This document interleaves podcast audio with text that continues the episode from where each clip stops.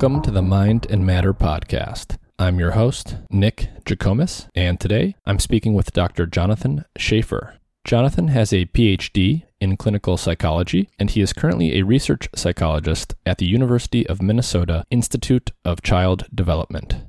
His research focuses largely on the relationship between people's environments and the influence that has on their mental health. He has conducted a number of longitudinal studies using cohorts of identical and fraternal twins, which allows him to tease apart the relative role of genetics and different environmental factors in different psychiatric outcomes. My conversation with Jonathan focused mainly on recent twin studies that he has done, looking into the relationship between adolescent cannabis or marijuana use and psychosis. The main question posed by this work is whether or not there is likely a causal link between chronic cannabis use in adolescence and symptoms of psychosis later in life, which has been an area of unresolved controversy in the research world for some time. We talked about what psychosis is and what factors are linked to it. We discussed historical work on the relationship between cannabis use and psychosis, and Jonathan described the results of his recent twin studies and what they actually mean.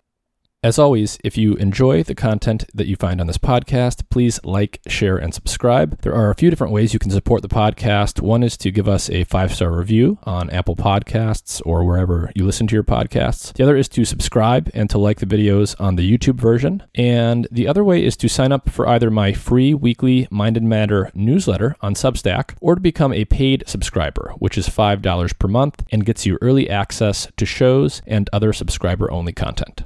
Today's show is brought to you in part by Dosist, an all natural cannabis company specializing in dose controlled cannabis products made with plant based ingredients. To learn more about Dosist, their products, and where they are available, please visit their website through the link in the episode description.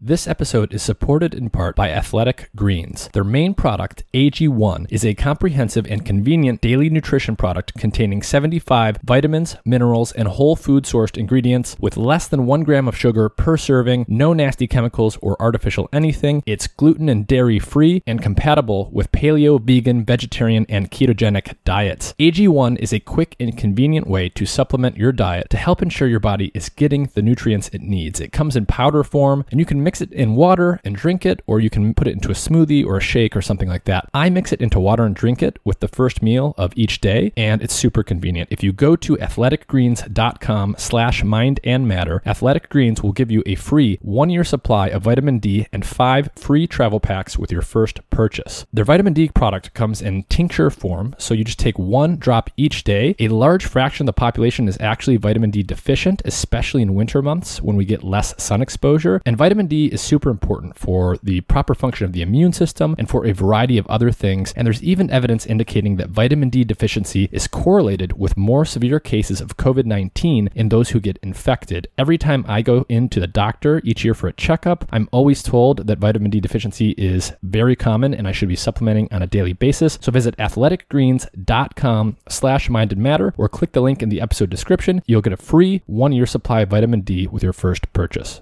And with that, here's my conversation with Jonathan Schaefer.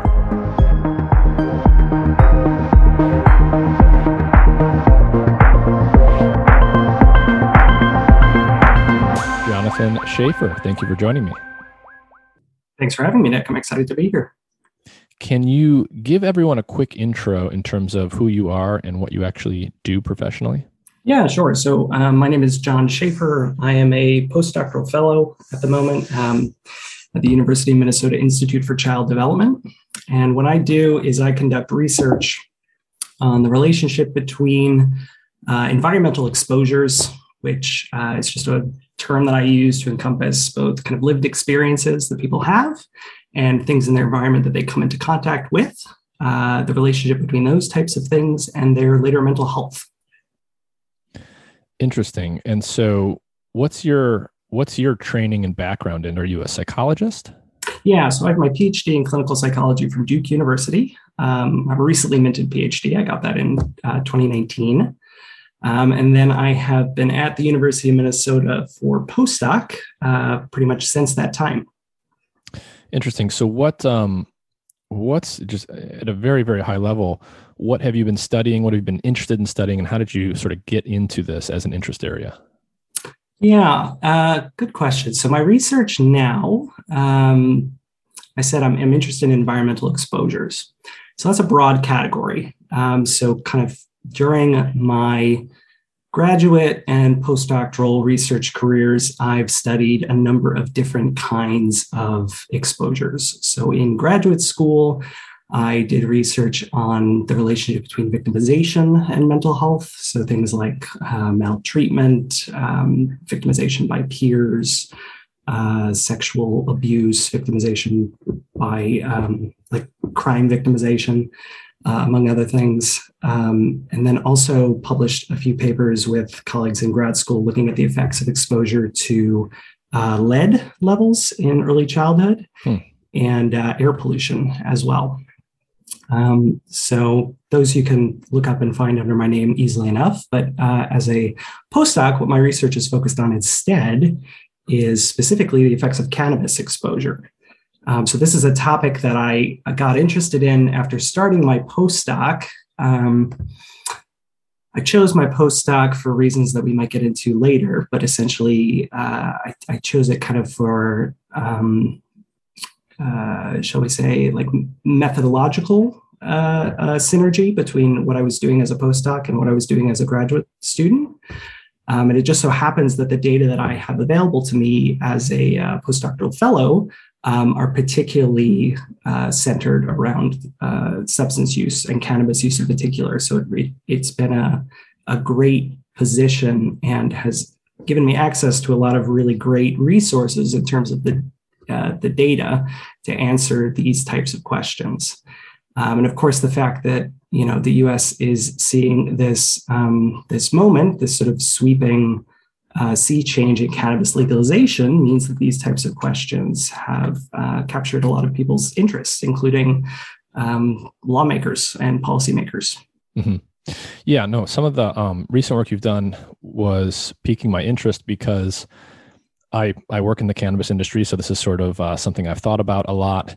And this is something that a lot of people have had top of mind for, for quite a while, actually. What is the relationship between brain development and substance use. In particular, mm-hmm. we're going to talk about cannabis today, but as a general topic, there's obvious importance to this area, right? What, you know, whether or not something can impact brain development is is critical to understand and and as you mentioned this sort of wave of legalization that's been happening the last number of years really sort of brings this to the forefront because um, you know, for obvious reasons. More more people are now having the opportunity to be exposed to and, and to choose to use something like cannabis, and so it makes perfect sense that we should be very careful to understand exactly what the effects on the brain and on health are of cannabis, especially if you're starting at an early age. That's right. So the main thing I think we're going to talk about today has to do with your most recent research, which is more or less centered on this question of does using cannabis in adolescence increase the odds of developing psychosis? And I would love if you could start off by just defining uh, defining some of the territory here for us. So let's start with psychosis. What exactly is psychosis as defined by a psychologist? Sure. Um, so just before I provide that definition, I also want to mention that my work's looked at actually a bunch of different mental health outcomes. Psychosis mm. is kind of one of many. Um, my most recent paper focused on psychosis. Uh, and the reason for that is because um, there's observational epidemiological research out there that suggests the relationship between cannabis and psychosis might be particularly strong. So, what is psychosis? Psychosis is a um, condition of the mind. It's a uh, kind of a constellation of symptoms. But the, the main, um, I guess, textbook definition would be uh, state of mind where the, the patient or the individual is having trouble uh, trouble telling what is real and what is not real. So this is where you see symptoms like delusions and hallucinations. Delusions being kind of persistent uh, false beliefs on the one hand, and hallucinations would be experiencing um, kind of sensory input that is not there. Um, those are kind of two of the core symptoms of, of psychosis.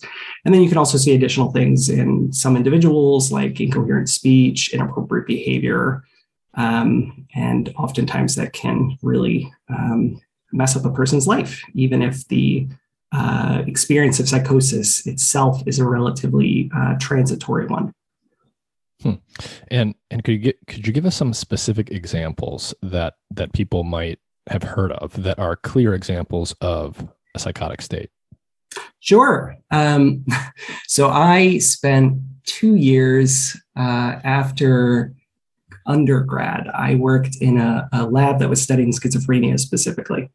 Um, and it was a really fascinating job because one of the things that I was responsible for was administering cognitive tests to both individuals with a schizophrenia diagnosis and then uh, healthy family members um, and siblings of, of these folks, uh, as well as healthy controls.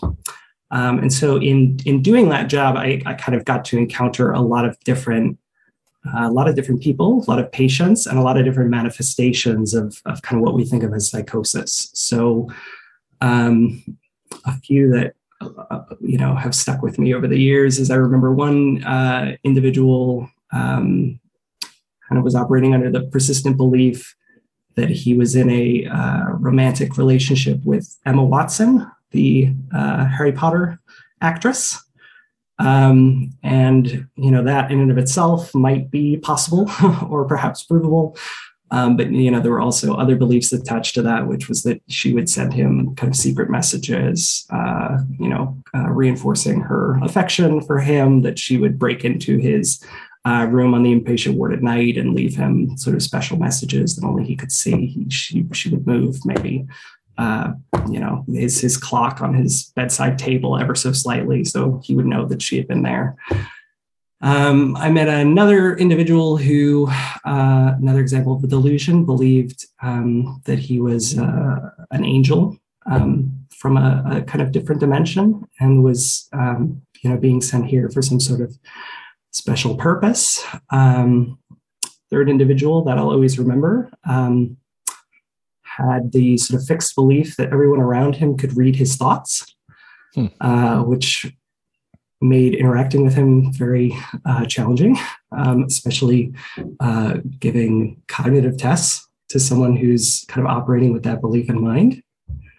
Um, and hallucinations also can take kind of as as varied a form as as delusions. Um, i would say auditory hallucinations i believe are the most common. So that would be you know hearing things that aren't there such as someone calling your name or um, hearing voices um, sometimes which can tell you uh, nice or neutral things but especially when they become problematic are often saying um, you know mean or threatening things. Um, but that you can see a kind of a whole gradient there um, and then on this more extreme end, you can even you know have folks reporting visual hallucinations, which is seeing individuals who aren't there. Um, uh, other kind of perceptual abnormalities, the walls moving in ways that they shouldn't, um, insects on areas or objects or people that no one else can see. Um, so it's really it's a it's a pretty wide spectrum, um, just kind of united by these this this sort of core definition. I see. So is it fair to say that maybe a general way to think about this is that psychosis or psychotic state is when something's going on in the brain such that the person's thoughts and behaviors and perceptions just are not matching up with their sensory environment? Yeah, I, I think that would be fair. Um, delusions, you could argue, is maybe less close to sensory input than hallucinations. Um, I, I, think it'd be fair to say there are probably multiple kind of separable brain mechanisms going on that contribute to what we generally call psychosis.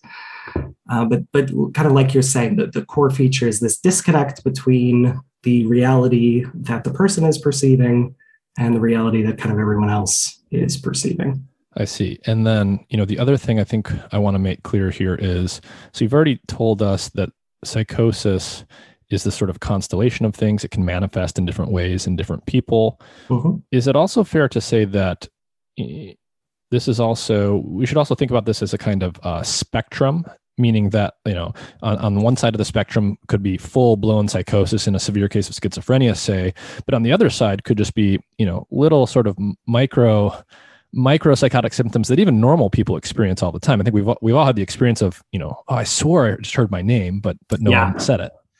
Yeah, that's exactly right. Um, and and and that experience is ubiquitous enough that if that happens to you, you know, once, twice, a couple dozen times over the course of a year, probably nothing to be concerned about. Um, so yeah, so there's uh, a, a, branch of psychological research that's called taxonometrics, where uh, people look at uh, kind of psychiatric disorders or symptoms, and they try to answer the question using these sophisticated statistical methods of whether these um, these constructs are actually separable categories of experience that have distinct kind of fixed boundaries to them, or just kind of broad continua where people kind of slide from one end of the scale to the next. Um, both like both between individuals, meaning different people will fall at different points along the scale, and then even within an individual, you know, they might be at a different point on this this spectrum, the psychotic spectrum, or any other spectrum um, over the course of their lives.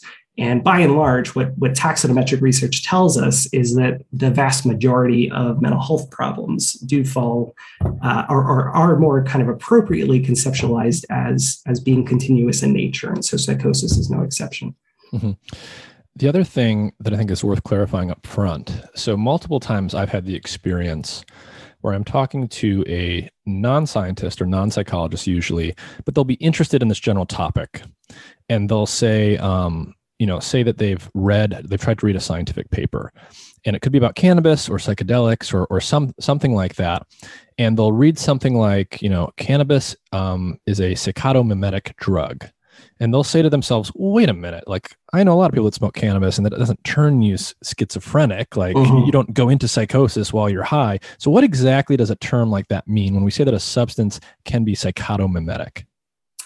So psychotomimetic really just means can cause um, another term you might hear is like psychotic-like symptoms. Uh, so a, a, a, relatively common, although not ubiquitous, side effect of uh, cannabis consumption, at least for some people or at some dosage, can be paranoia. Mm-hmm. Um, so people will report, um, you know, if they're consuming a lot of cannabis, particularly if they're doing it maybe through edibles or more intense methods of administration, uh, that they sort of hit maybe a, a, a, relaxed, kind of slightly euphoric feeling at the outset, but as the dose builds and builds and builds, um, uh, you know, they find their their their um, their affect getting a lot more anxious, and then accompanying that might be lots of anxious thoughts, like everyone's looking at me, or like, oh, I feel weird. I wonder if people notice. Um, mm. And, and kind of if you push that to an extreme degree, that that starts to resemble um, some, some of the, the paranoid thinking or processes that you might see in someone with a diagnosable uh, psychotic illness. I see. Uh, so, so it kind of does make sense. Like even if you just think about normal paranoia, you know, if you smoke some weed or ingest some other drug and you get paranoid, not that you're having like a full on true psychotic break, That's but right. you just think, hey, everyone's looking at me, but, but they're actually not. That's a psych- psychosis like symptom. Right. And of course, the, the difference, right, between a sort of transitory psychotic state uh, and a psychotic disorder is that in one case, the effects or the, the kind of causes of the transitory psychotic state are very clearly the substance that the person just ingested. And those symptoms only happen when the person is using that substance. Whereas in the case of a psychotic disorder, uh, it is uh, more repeated, um, more all encompassing and impairing. And it can be exacerbated when a person is using substances, but then also the symptoms have to be present during periods where they're not using as well. I see. So, so it is true that that certain substances, um, the acute consumption of them, when you're in the in- intoxicated state, produce mild or transient psychotic-like experiences. That's right. I've also read that you know substances can also, including cannabis, can also make the uh, ongoing chronic symptoms of someone with a psychotic disorder worse. Is that is that true? And, and to what extent do we know that?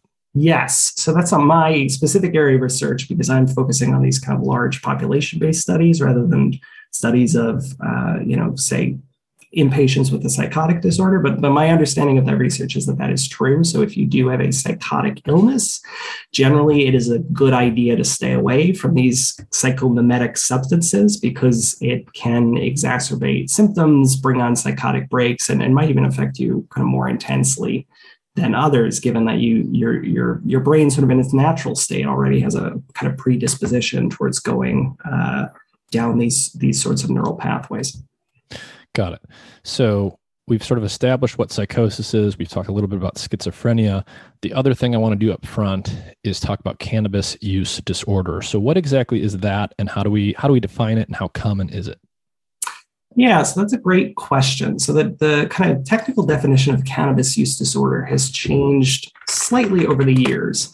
Um, so in the earlier versions of DSM, we saw bifurcated in cannabis abuse versus cannabis dependence. And when you're talking about abuse versus dependence, um, the sort of general distinction is, is your use of the substance uh, causing problems for you in kind of daily living? Is use of your substance causing legal problems? Is it causing role impairment? Um, is it you know causing difficulties for you whereas dependence typically refers to the more kind of physiological set of symptoms so we think about things like tolerance needing more and more of the substance to kind of get the same effect or uh, withdrawal symptoms. So when you kind of take the substance away, someone starts to uh, experiencing kind of ill effects from just the lack of the substance being there. Um, so cannabis is an interesting one because the, the withdrawal effects are in general not nearly as pronounced as they are for other substances like alcohol in particular. Um, so if you're extremely alcohol dependent and alcohol is withdrawn too abruptly that can actually cause someone to you know need to be hospitalized and and you know die at the very extremes whereas cannabis uh, that is not not really possible with just the way that um, cannabis's uh, chemistry works um, but sort of those two uh, conditions have been subsumed now under the general heading of a cannabis use disorder. So, DSM 5, the most recent version of the Diagnostic um, and Statistical Manual of Mental Disorders, uh, no longer really distinguishes between abuse and dependence. They've just taken symptoms from both categories and kind of put them under a, a, sort of general subheading. And I think the reason for that is because usually when you have abuse symptoms, you very often will have the dependence symptoms as well. They, they often go kind of hand in hand. Mm-hmm. So, this general topic of the relationship between cannabis use and psychosis has a fairly lengthy history. Um, people have cared about this for a while. I think there's been, you know, a pretty good amount of research on it. What's sort of made it difficult, in my perception, is that um, on the one hand, it's just sort of very difficult to get a truly definitive study out there. So, like, no study is perfect. Um, a lot of it's based on correlation, and you can't really establish causality, and we're going to get into that. Yeah. But then the other thing too is you know there's there's sort of people with uh with a leg in the race right? There's some people that, that really want to believe one one way and some people that really want to believe the opposite way on this topic. And i think that that has also uh, contributed to how i mean is it fair to say this is an, an area that's been controversial in the literature? Uh, yes i i would agree with that. Um, and because yeah like like you're saying there are definitely individuals out there with kind of a vested interest in how the research on this potential link shakes out, right? If you're a if you're a manufacturer of cannabis products, uh, it's really good news if the uh, kind of link between cannabis and severe mental health problems like psychosis uh, turns out to be spurious. Whereas if you're on the other side of the equation, um, you have objections to cannabis for I don't know personal re- reasons, religious reasons. Um, uh, perhaps some kind of financial stake on the opposing side, yeah, you, would like to see very much the opposite. Could you give us maybe uh, a synopsis or, or some kind of general overview of what you know? What how is the research on this potential link between psychosis and cannabis? How has it progressed over the last I don't know ten or twenty years, and, and what are what have the main schools of thought been? What have the major what have the major results been, and what have been their sort of gaps and limitations so far? Sure. So, research on uh, cannabis and psychosis, by and large, has occurred. Um, well, I guess first we can bifurcate it into observational research and experimental research. So, in experimental research, you can uh, do kind of the, the, the gold standard type of study for supporting what we call causal inference, which is uh, kind of making sure that uh, manipulation or exposure X, in this case, cannabis itself, is, is actually driving your outcome Y. So in a in a randomized controlled study, you can do that. You have a really strong ability to approach causal inference because you can take people, you can randomly assign them to have a little cannabis or THC versus not, and you can kind of examine the effects. And so the experimental literature on cannabis has been really useful as far as understanding the um, acute consequences of cannabis use. So this is where we get the knowledge that you know cannabis is associated with uh, these short term psychotic symptoms in a number of individuals. It's how we know that cannabis influences hunger, sleep, uh, pain sensitivity, uh, and all these different types of, of physiological functions. Uh, a limitation of the experimental literature is you uh, you can't give cannabis to human beings for prolonged periods of time uh, because of possible ethical issues or the possibility that you're actually doing people some harm, right? Mm-hmm.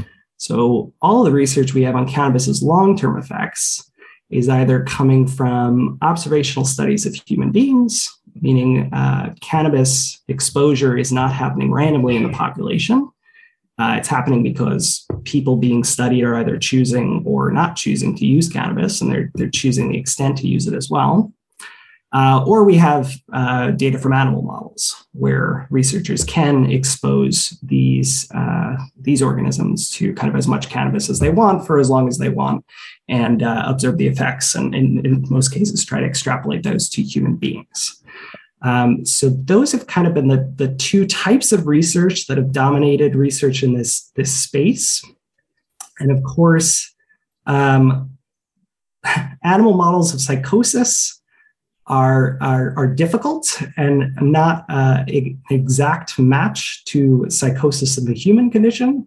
So I would say most of the influential research on uh, this cannabis psychosis link has come from this kind of observational epidemiological tradition where they're assessing you know groups of people say adolescents um, for their cannabis use in early life and they follow them into adulthood or into at least late adolescence periods of life where psychotic illnesses are more likely to develop or manifest and they're asking the question you know is it the case that uh, you know adolescents or folks who are using more cannabis at baseline are more likely to develop these types of long-term psychotic illnesses in uh, later life or adulthood mm-hmm. so to summarize my understanding here two major types of studies. One is the experimental study, the other is the observational. Experimental studies, you, you could actually then bifurcate again. So you've got animal studies where, you know, we can take lab rats or lab mice or whatever, and we can do real causal studies. We can give them well-defined doses of drugs. You know, the rat's living in a controlled environment its entire life. We don't have to worry about all of those confounders that we have to for these other studies. But at the end of the day, you really can't know if the results you see in a lab animal are ultimately going to translate to a human being. That's right. On the human experimental side, you know, we can do clinical trials, interventions like that.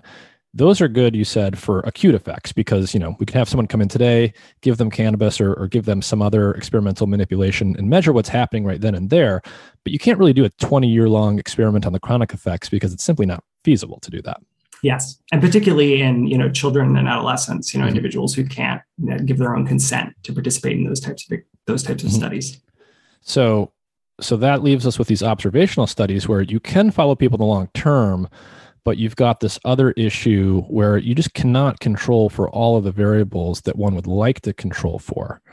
And so, you know, this, this is obviously where we're going with this in your work. Can you summarize like the history of the observational studies so far and and what have the results tended to be and what what what have the uh, the gaps and the controversies sort of always been that have have haunted this area?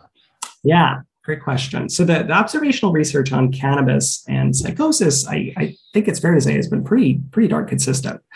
Um, so you'll have different cohorts from different areas of the world, and people will pretty uniformly find uh, that individuals who are reporting more cannabis use at you know baseline time point A are also more likely to be diagnosed with a psychotic illness or are more likely to report scientific symptoms at uh, follow up time point B. And that tends to be true um, regardless of uh, how you're assessing psychosis. So it's true if you're asking people to self report on their symptoms. It's also true if you're looking at um, medical diagnoses made by trained health professionals. Uh, there are medical registry studies that have come out of the Scandinavian countries where they're able to uh, kind of make those linkages um, by actually pulling people's medical records um, in extremely large uh, population samples.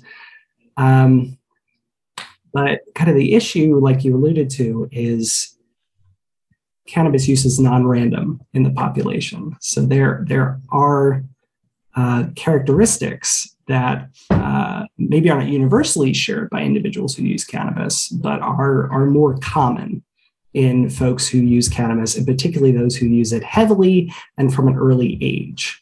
And so the big limitation of this these uh, observational studies, of course, is it's it's impossible to know really uh, whether it's cannabis itself that seems to be driving this association or whether it is um, other unmeasured factors that these folks using a lot of cannabis and particularly using early share in common that also makes them more vulnerable to psychotic illnesses later in life. Hmm. So the literature has been fairly consistent overall from these observational studies over the years. Um, in general, the, the sort of key result, I guess, being that there's a relationship between cannabis use and psychosis. In particular, if you are heavily using cannabis starting early in life, there seems to be uh, a fairly clear signal there that it's associated with an increased risk of developing some kind of psychotic disorder. But basically, what you're saying is because cannabis use, especially heavy use, is non random, this is a classic case where we really don't know if correlation is telling us there's some underlying causation or whether or not it's right. a coincidence and there's something else. So I'm curious, what are like the plausible something else's that that one would think about for this topic?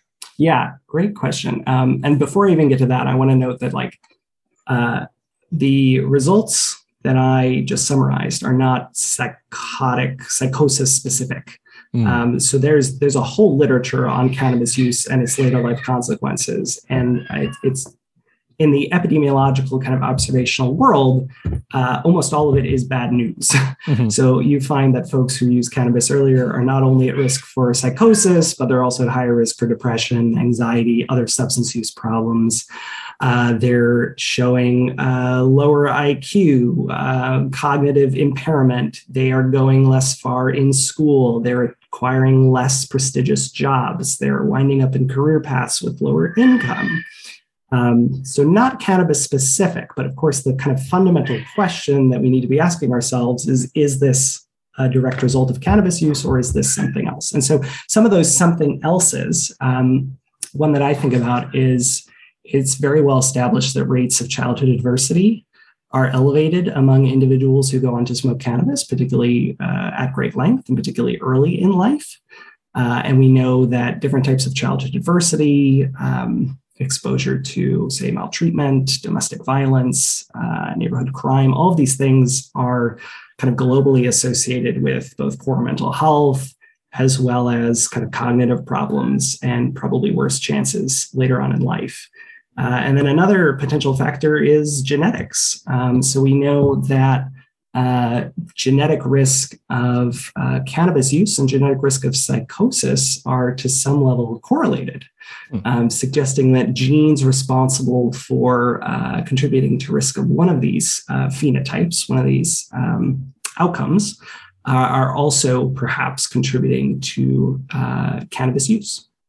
So, so to clarify that, is the idea that um, it's possible, or, or actually that we know, that there are genetic risk factors that have something to do with making your brain more likely to develop something like psychosis and make you more likely to develop a substance use problem with cannabis or something else. Yeah, that, that's right. That's what the results of those genetic correlation studies seem to suggest. Um, whether that is mediated by uh, the brain. In other words, like there are you know genes that are uh, having a, a, kind of causal impact on on brain structure and functioning. I think is a little less clear.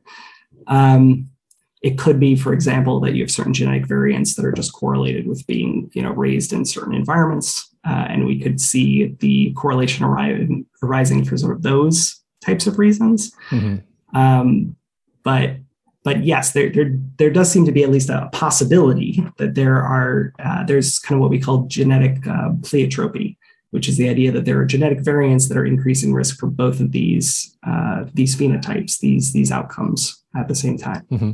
I see, and, and that's pretty common, right? So when we say that a gene is pleiotropic, we mean that, that it does a number of things, basically, and you know it's very natural for people, especially non genetics people to think about like you know particular genes having very sort of specific and nuanced yes. effects. But in reality most of them do lots of stuff that affects many aspects of our lives. That's right. Yeah. And, and you can find genetic correlations between anything. Um, you can it, it's really a question of magnitude right? Mm-hmm. um, so yeah G, G, it, it's it's very difficult to draw a straight line from kind of the current state of the knowledge between like specific genes or genetic variances and these outcomes.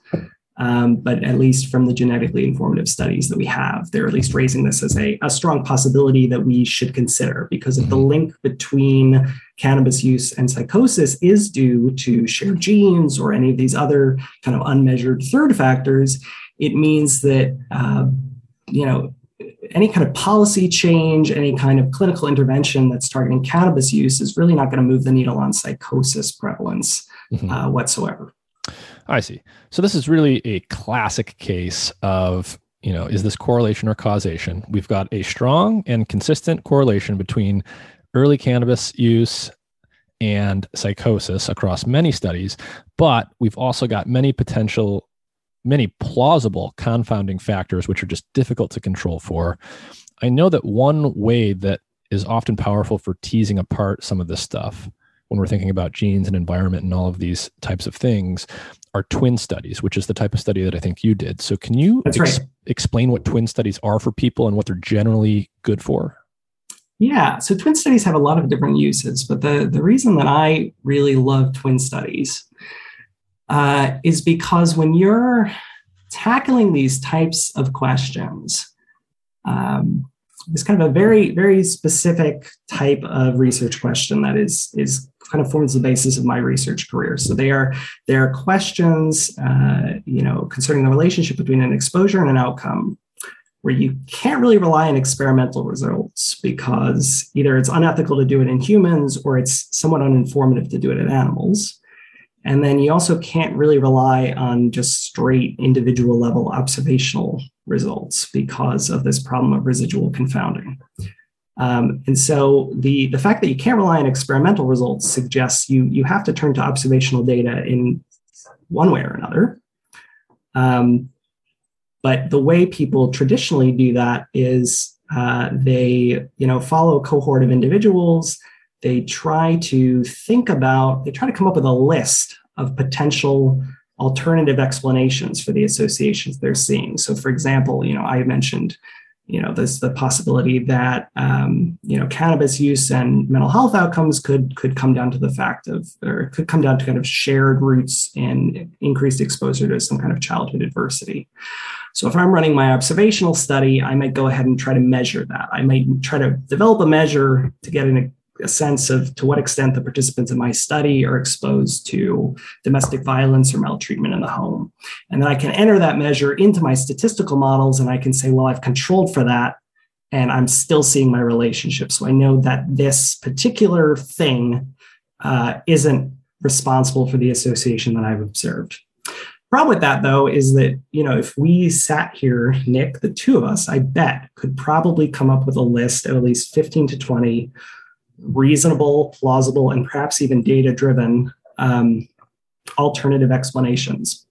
So we could create a very long list of measures, of constructs, of things that people in these observational studies would kind of have to go in, develop a measure for, administer that mm-hmm. measure, collect the data, and add it to their statistical yeah. models. And at the end of the day, you're you're you really are just guessing. You can't make a complete list. That's right. The list is always going to be incomplete.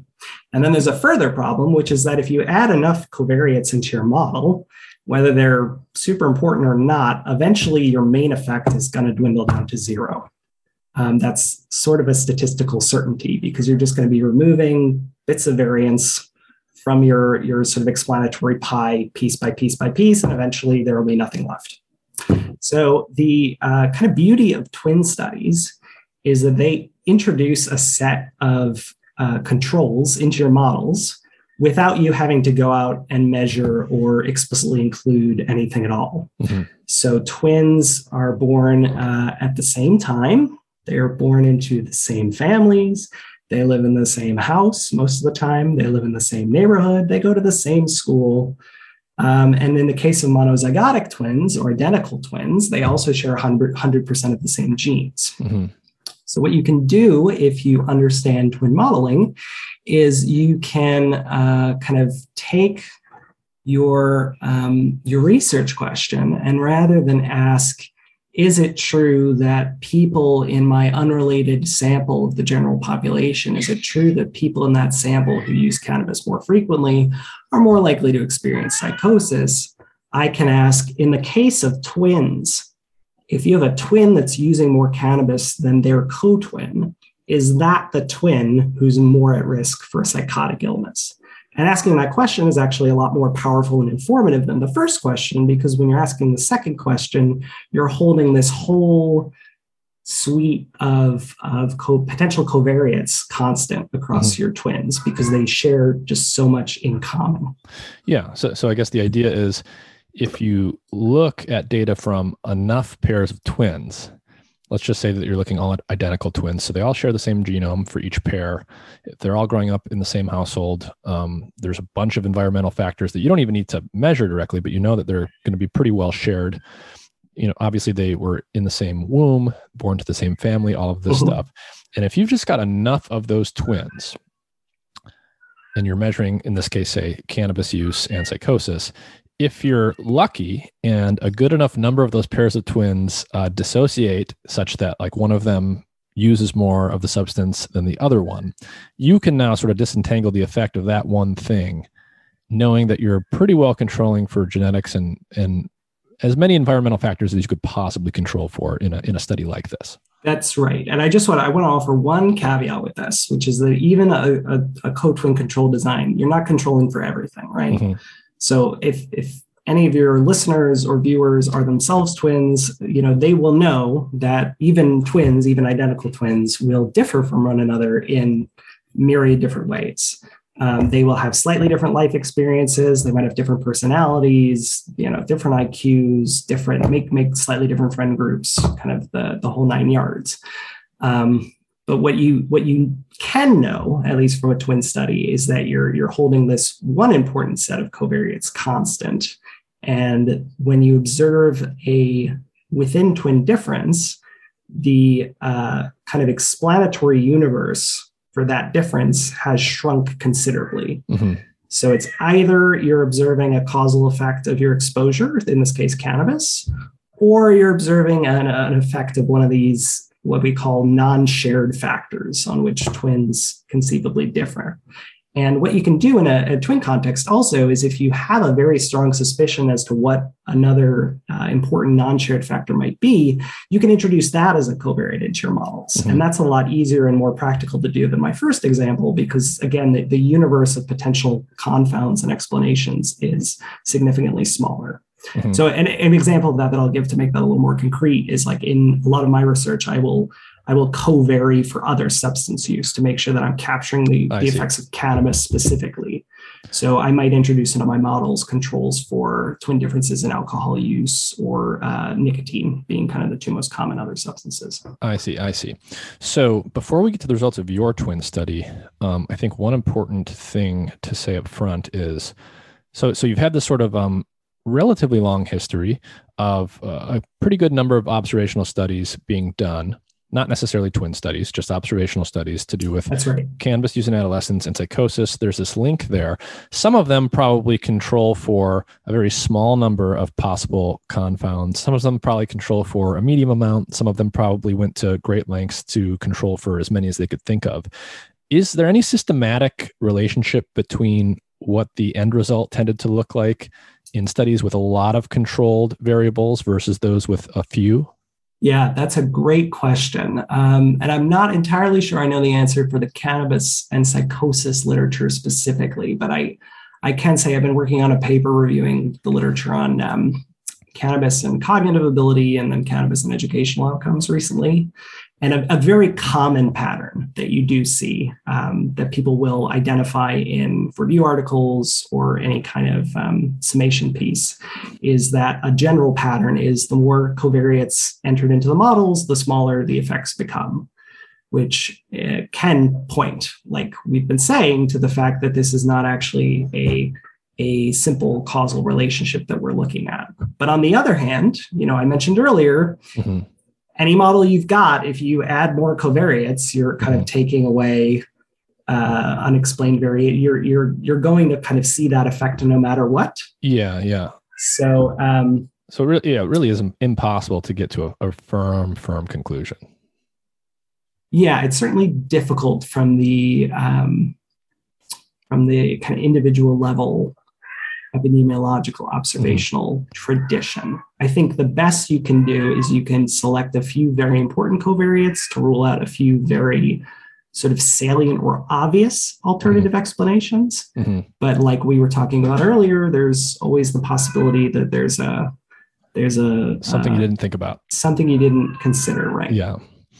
Okay, so I think this brings us to your study. So, so what was your study? Uh, how how did you set it up, and why did you do it the way you did it, given everything that we've discussed so far? Yeah, so I, I have actually a, a, few papers now that kind of follow this general strategy. Um, so I was analyzing data from an observational uh, uh, but longitudinal twin study that was conducted at the University of Minnesota. It's called the Minnesota Twin and Family Study.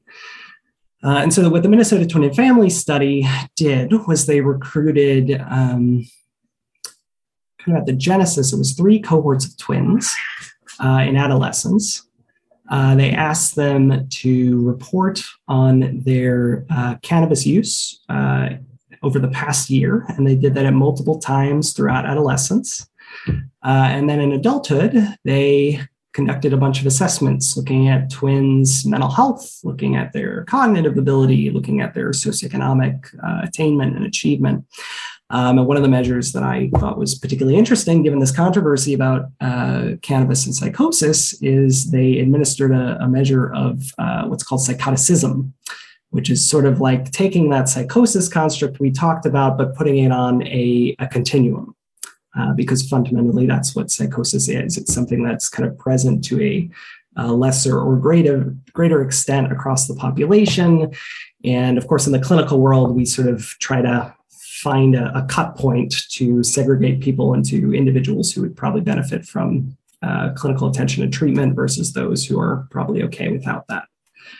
Um, so I, I sort of took these collections of measures. I had kind of cannabis use frequency and number of uses in adolescence and psychoticism in adulthood. And I, uh, I analyzed it two different ways. So I asked first the question of, well, do we see in our data this same uh, relationship that all these other epidemiological studies are reporting, wherein twins who are using more cannabis are, as adults, also scoring higher on our measure of psychoticism?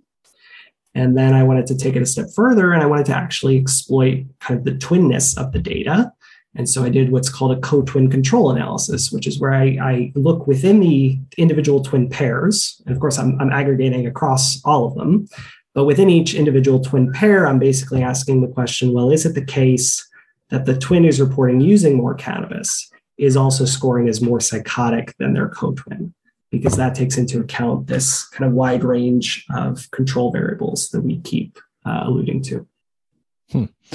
And when we're thinking about this study, can you say a little bit more about the cannabis itself? Do we know you know to what extent is this self-reported data versus um, the the usage being measured in some independent fashion and yeah. do we know anything about like you know the thc content or the type of cannabis being consumed or is it just great unknown? question so it those two things are unknown so there that that's a that's a limitation of this study uh, certainly is that we don't have objective measures with which to kind of verify the twin self report. We're sort of relying on them to be honest reporters of use. Um, and uh, we don't know anything about THC concentration. But what I will say we, we uh, probably can assume with a reasonable degree of certainty is that the cannabis that these twins were using is probably just slightly less potent than a lot of the cannabis being consumed today, because studies that have looked at changes in cannabis potency over time find, generally speaking, uh, an almost linear increase in THC content as time goes on. Mm-hmm. So those yeah. are those are like two important things I think to keep in mind as we discuss the results of this study, and I'm happy to also talk about how that influences kind of how I think about these findings in future directions. Okay, well, can you uh, walk us through the the basic results of what you found? Yeah, so it was pretty simple uh, at, at, its core. So when we looked at the uh, the individual level, which means when I ran my analyses in my my sample and I kind of ignored the twinness of the data. I treated them essentially as individuals, but nested within family. Uh, I saw kind of that typical relationship that everyone else reports. Uh, so in this case, it was the twins who were using the most cannabis in adolescence. They were also kind of as a as a group or across the spectrum, because uh, I was treating them both as continuum. Uh, they were reporting kind of the most psychotic like symptoms uh, as adults. Mm-hmm. Um, and so that fit nicely in with what folks had already shown. Yeah, you re- you replicated previous results, and that's exactly what you would expect, right? That's that's right. Yeah, uh, yeah, because the literature has been pretty consistent on that point up up until this point. Um, so then I went into kind of my co-twin control analyses and looked at whether it was the case that I also observed this within twin pairs. And uh, when I went to that level, it uh, it turned out that the kind of uh, the the cause the estimate for the causal effect of cannabis, or at least the estimate for the effect of cannabis on psychosis, controlling for the twins' level of cannabis exposure, was just about zero. I see. So, in, in other words, if cannabis was the driver of psychosis, you would expect that when you find examples of twins where one is using cannabis more than the other one, then you should see a higher rate of psychosis in the twin using more cannabis than the one using a little bit of cannabis. That's right. Or at least a higher a higher score on our measure a higher psychosis. Score. But yes. But you did not see that. That's right. So uh, at least on average across the board, twins who reported using more cannabis were scoring just as highly on our measure of psychoticism as twins who were using less cannabis. So that sort of flies in the face of this hypothesis that it's actually the cannabis exposure in adolescence that is causing uh, psychotic symptoms and psychotic illnesses that that uh, stick with people for most of their their lives. Mm-hmm. And because we're talking, at least for a subset, about identical twins, does that point to um, at least point to somewhat the idea that there could be some shared that, that, that has, this does or doesn't have something to do with genetics?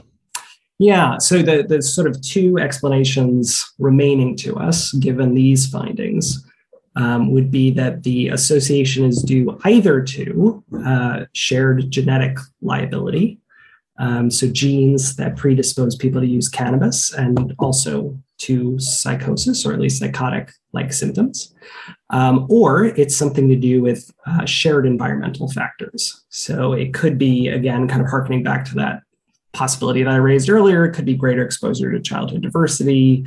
Uh, it could be, you know, uh, socioeconomic status related. Um, could be kind of myriad other factors. So we didn't dive too deeply into figuring out, um, you know, what kind of is responsible for this association, given we've ruled out the causal effect.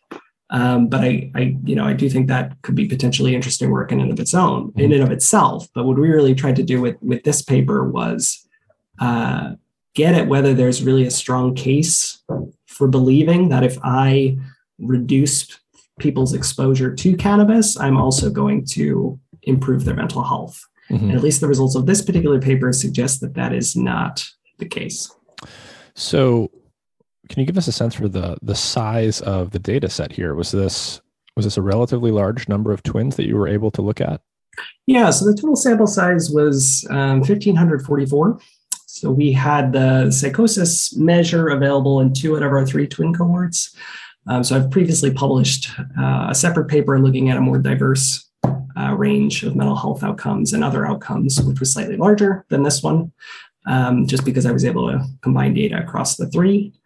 Um, so it's uh, it's certainly a decent sized sample, uh, and we had pretty good variability across both of our our uh, relevant measures. Um, but of course, it also does pale in comparison to, uh, say, these large like national registry studies, which are, um, you know, often entire populations of small Scandinavian countries. So there is that. Um, but of course, the, the primary advantage is that those studies can't kind of tease apart causality in the same way that we were able to here. Mm-hmm. Okay, so to summarize again, basically, if your study holds true, then we we could ask the question if you have two twins, two identical twins, and one of them starts to smoke pot when they're a teenager and one of them does not. The one that does start smoking pot will not be at greater risk for psychosis, assuming these results hold. That's right. What would it look like? So how how definitive do you think a study like this is? Is are there any ways that you maybe could explain the data in a different way? Yeah. So one of the major weaknesses of a study like this is, uh, you know, it's it's it's a single. I mean, it's it's three cohorts, but they're all kind of coming from the same place at the same point in time. So we always have to worry a little bit about generalizability. And I, I mentioned earlier that there's some good research out there suggesting that the uh, the THC levels and kind of the general potency of cannabis products is increasing over time. And so I think one major concern is even though we don't see any relationship here, uh, these were individuals, these were participants who were using cannabis, uh, you know, pr- predominantly in the 1990s and early 2000s. Mm. And so it's possible now that we are, you know, a decade or two away from that, uh, that uh, we might get a slightly different pattern of results if we're looking at adolescents, teens who are using cannabis that is stronger. Uh, and then there's also literature out there suggesting that among teens or among people who use cannabis products, uh, their frequency of use is increasing mm. relative to what it was, uh, you know, years or in this case, decades ago.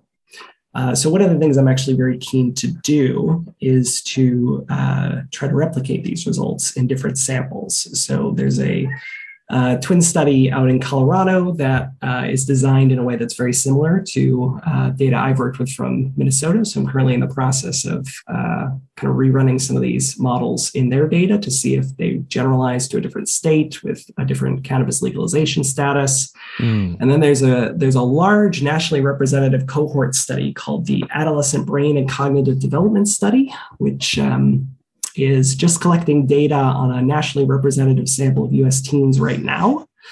And so once those teens are fallen into adulthood, I think it'd be really interesting to look at their cannabis exposure and how that relates to uh, later outcomes, because uh, this cohort also has a subset of twins, which would let me uh, kind of repeat the analyses that I did in, in the paper that we're discussing right now. Mm-hmm. Did this result surprise you, or were you expecting to maybe see this? So this particular result actually didn't surprise me. And the reason it didn't surprise me was because I had just finished writing a, separate paper, which was looking at the relationship between cannabis exposure in adolescence and, uh, like I was saying, a kind of different set of mental health outcomes, cognitive ability, and uh, socioeconomic outcomes. And so the results of that paper um, mirror this one pretty well in that we looked at um, major depressive disorder, anxiety disorders, antisocial personality disorder, and drug use disorders.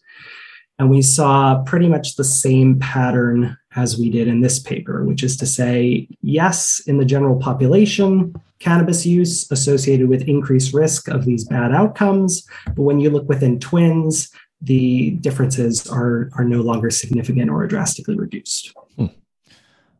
So that's interesting. So, so you've seen this not only for psychosis or psychotic like symptoms, but for all of these other things as well. That's right. And I guess, you know, I could imagine, you know, there's a lot of people that would probably hear that and go like, well, yeah, of course, you know, we, we all know that, um, you know, many people would say themselves, you know, we all know from experience that, you know, that relationship was dubious. These people are all just self-medicating. They're actually using the cannabis to help treat their mental health symptoms. So it's in some sense the opposite of what, what others were concluding. Sure. Do you, do you think that's a reasonable conclusion? Like, would you conclude from your studies that there's no kind of mental health risk for adolescents if they start consuming cannabis? Yeah. So uh, the the sort of theoretical model you're evoking with with uh, that notion of self medication is what we would call reverse causation, right? So it's not that cannabis use causes mental health problems. It's that if you're experiencing mental health problems, you might be trying to alleviate them somewhat by smoking cannabis. And so that is uh, one of those sort of alternative explanations for these associations that we see, in addition to the idea that they're just they're they're caused by um, unmeasured uh, third variables that people haven't identified. Um, and so my work doesn't itself address the possibility of reverse causation. I think it fits anecdotally with certainly individual patients that I've treated or encountered in the world. Um, and it's one of the reasons why I think longitudinal data that answers this question is so important because another limitation of uh, the research I've done is that we, we don't actually have baseline measures of um, psychoticism in these cohorts. Mm-hmm. So I think it would be really interesting to see is it the case that uh, you know twins who are showing uh, some of these signs of very early onset psychotic or psychotic like experiences I, I, think it'd be interesting to see if they are the ones who are more likely to to use cannabis because I think that would speak to your mm-hmm. your question Nick. Um, I think an- another thing worth talking about here is you know your results are very interesting and basically you're not finding evidence for a causal link between adolescent cannabis use and the development of psychosis but couldn't someone argue well okay it's not an across the board thing it's not that cannabis use is kicking up everyone's ability to develop psychotic like symptoms but perhaps it does in a sub a subslice of the population that has particular, say, genetic vulnerabilities to developing yes. schizophrenia, and that's driving all of the other effects that people see in in the other studies. Is that possible?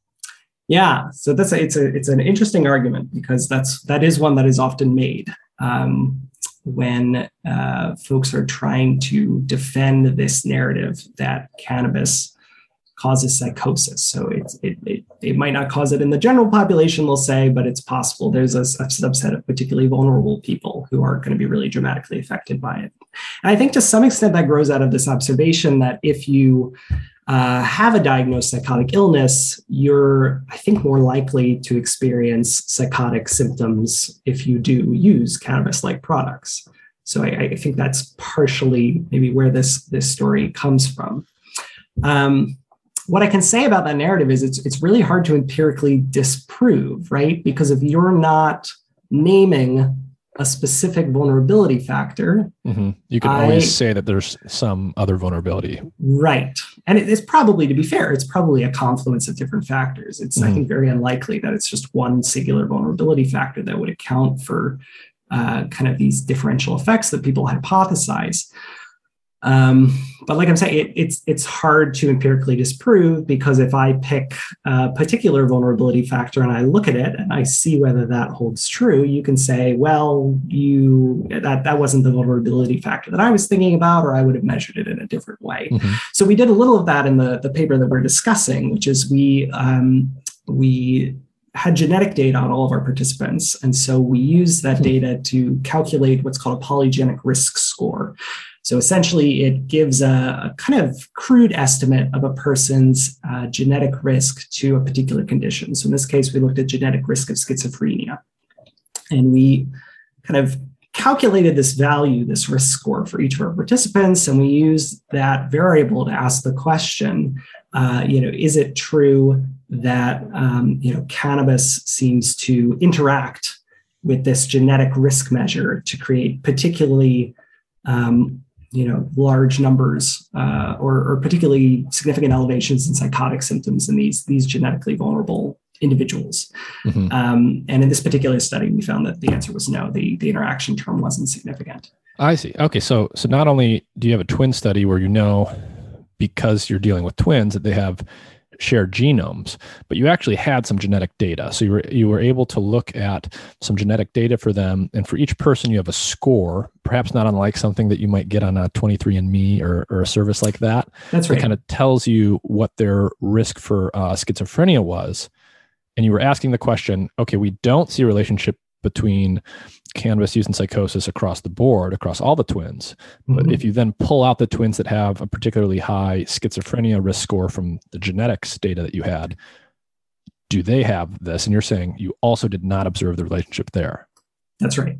Got it. Um, and and what I want to get across probably to your your viewers, and obviously folks can go ahead and read the article themselves if they're interested. But we we really tried our hardest to find the relationship that um, I guess the the pro cannabis causes psychosis camp would want us to find. So I did sort of sensitivity analyses looking at, you know, only the twins who reported using the highest levels of cannabis or only looking at the twin pairs with the highest level, levels of cannabis discordance mm-hmm. to, to really see if, you know, if there's a really substantial difference in cannabis use, then do we see this effect?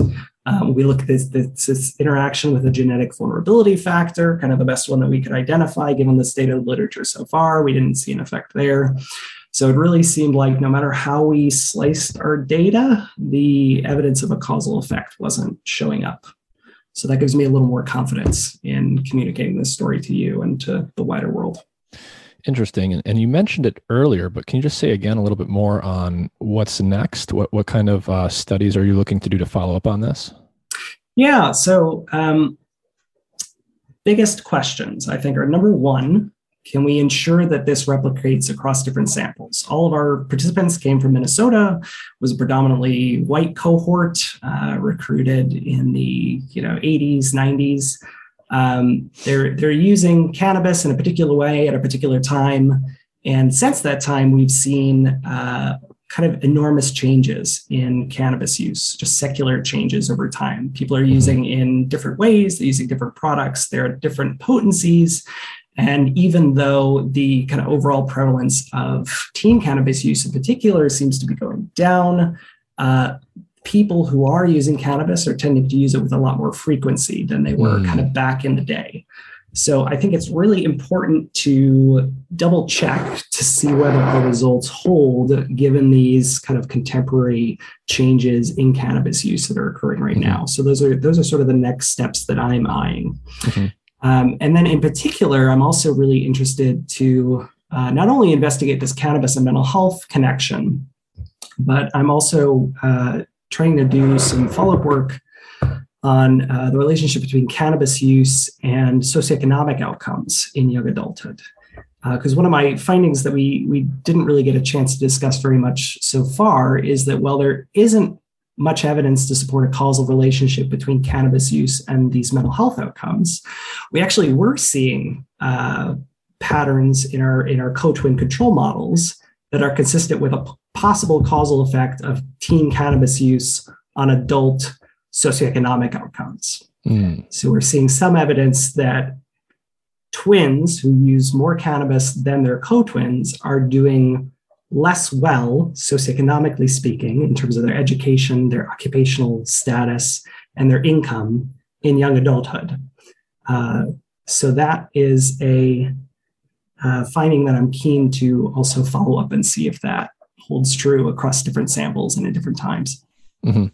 Interesting. Um, so let's just say you know your results are published, or they will soon be published. I think.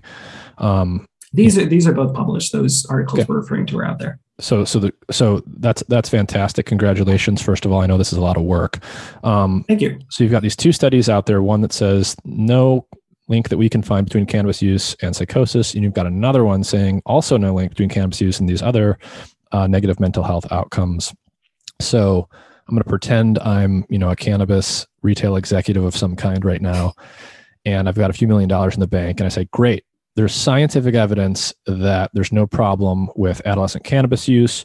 We let them buy cigarettes when they're 18, so we should be lobbying to decrease the legalization age for for cannabis or when you can buy it from 21 to 18. Do you think do you think that's a reasonable argument to make from the data that you've generated?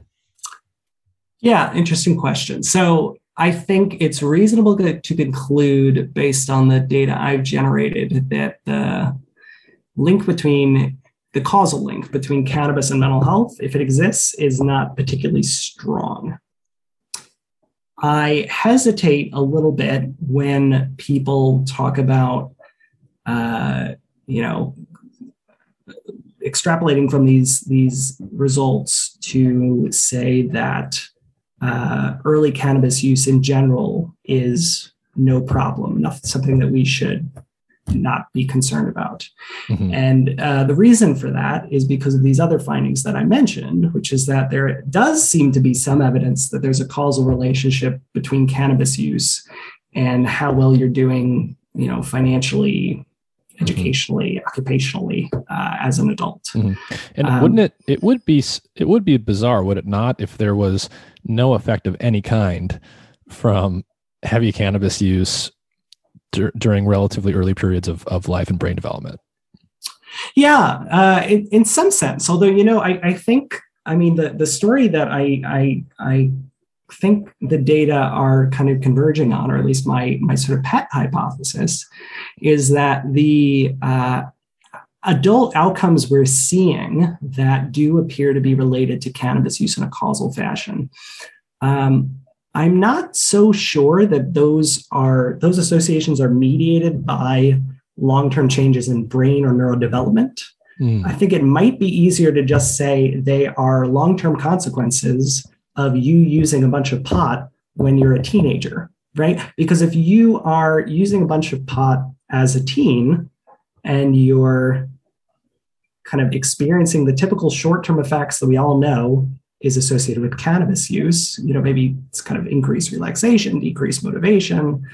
Um, I, I wonder if the simplest explanation is just that impacts your performance in school and that then impacts your kind of uh, educational and socioeconomic attainment later in life. Uh, and that these effects are not so much about cannabis exerting really dramatic effects on brain development, but mm. it's hmm. more about short term effects uh, that are so limited almost, in scope with long-term consequences. I see. So, so that idea would basically be saying that, and, and there's nothing you know intrinsically good or bad about this in any like ethical sense, but almost the cannabis use would be a marker of how you were choosing to spend your time. And, yeah, sort of. Yeah, mm-hmm. and you know, if you're choosing to spend it on, you know, certain certain things and not certain other things, that's probably going to have some downstream consequence in terms of how uh, what these other outcomes look like.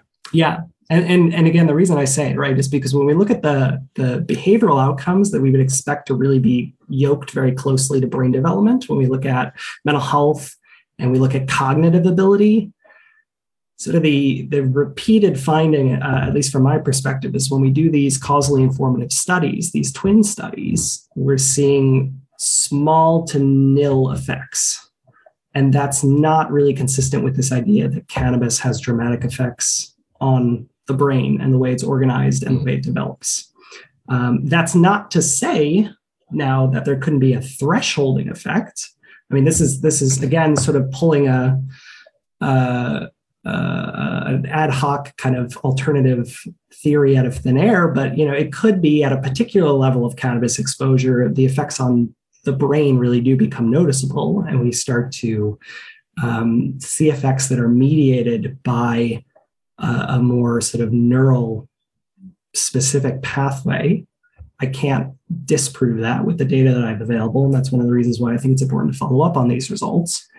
But I would say that what the literature seems to suggest so far is that cannabis, as it's generally used in the population of adolescents, doesn't seem to be exerting these really terrible uh, consequences on uh, neural integrity or mental health.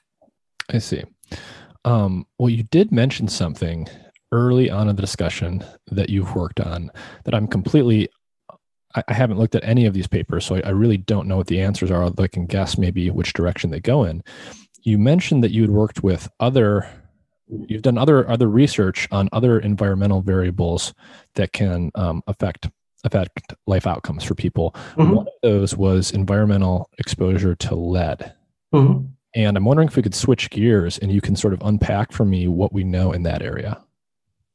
Sure. Um, so the lead literature is a little bit different than the cannabis literature because with lead exposure, it's really hard to bring twins to bear on mm. this question um, because you know your level of lead exposure is usually tied to the type of environment you find yourselves in. So whether that's because you're getting exposure through uh, lead pipes that need replacing, like in Flint, Michigan, or you're getting exposure due to uh, leaded gasoline products, uh, which was the case in the cohorts that we were looking at because they were drawn predominantly from the 70s uh, and 80s uh, members of a single family are going to be pretty similar in their level of exposure to these kind of pollutants.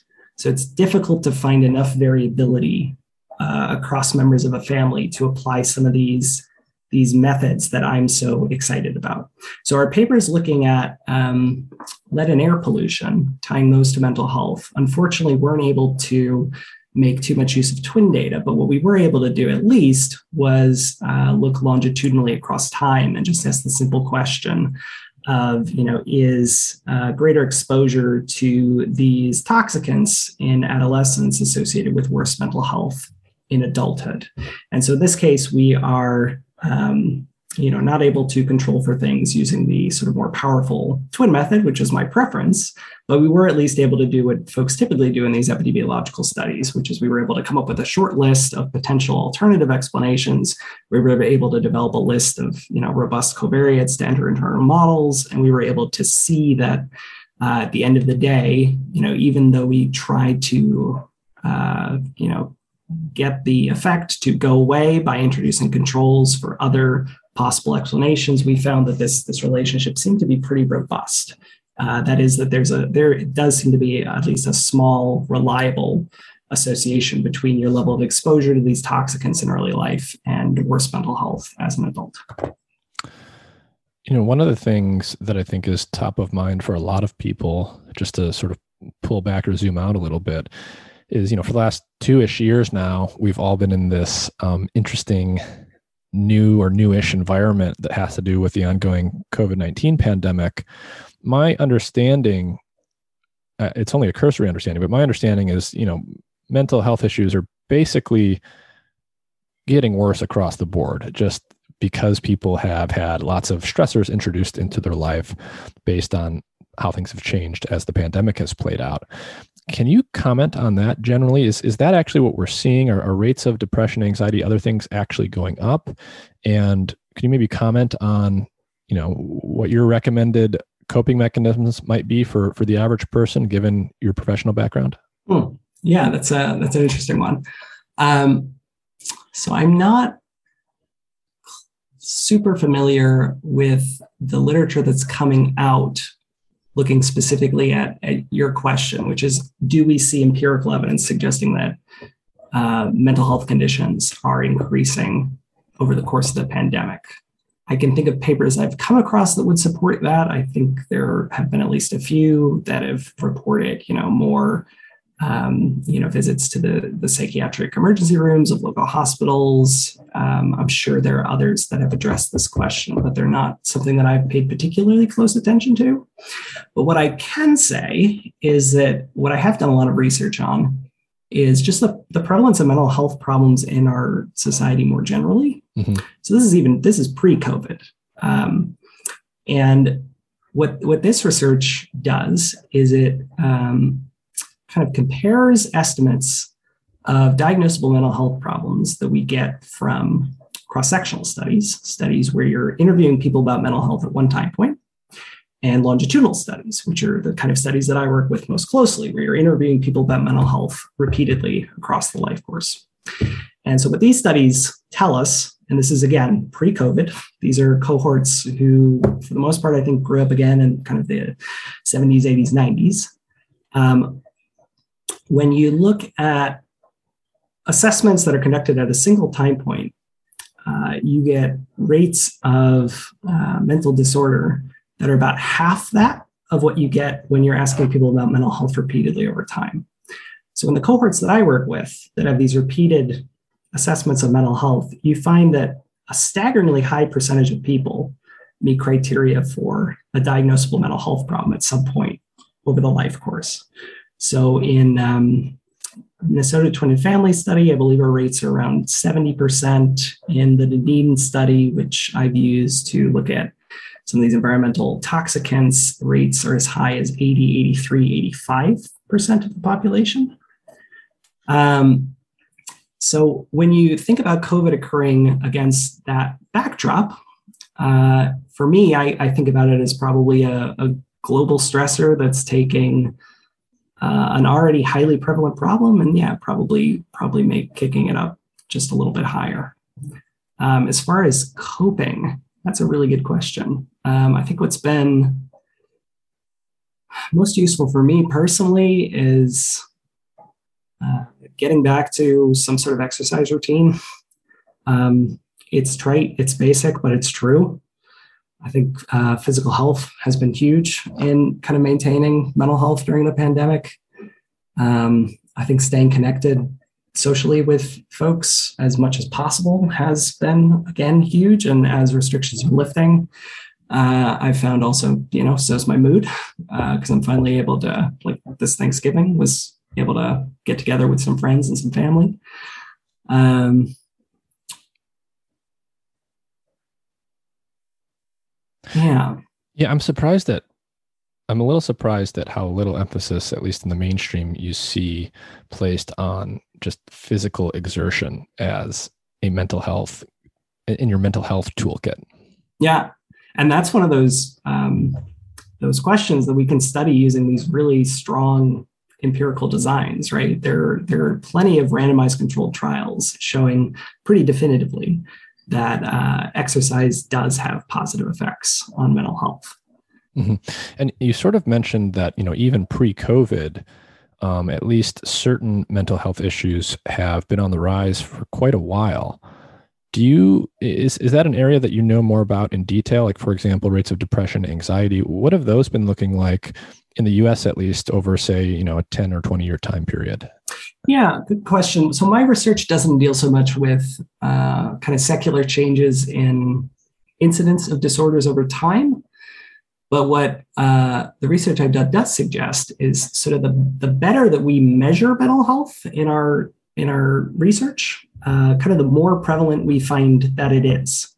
And so what you notice in psychology and psychiatry over time is this, this shift in just how the field perceives these conditions.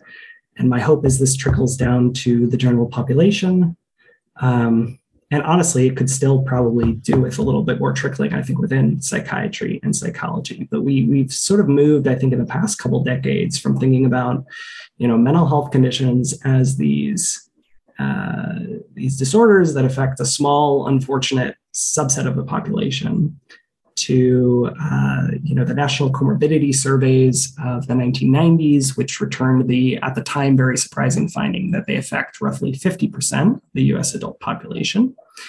Uh, to now, where we have uh, findings from these multi-decade longitudinal studies that are measuring mental health really closely and doing it repeatedly over time, suggesting that actually the proportion of the population that experiences a diagnosis about not diagnosable mental health problem is north of 70, 80%.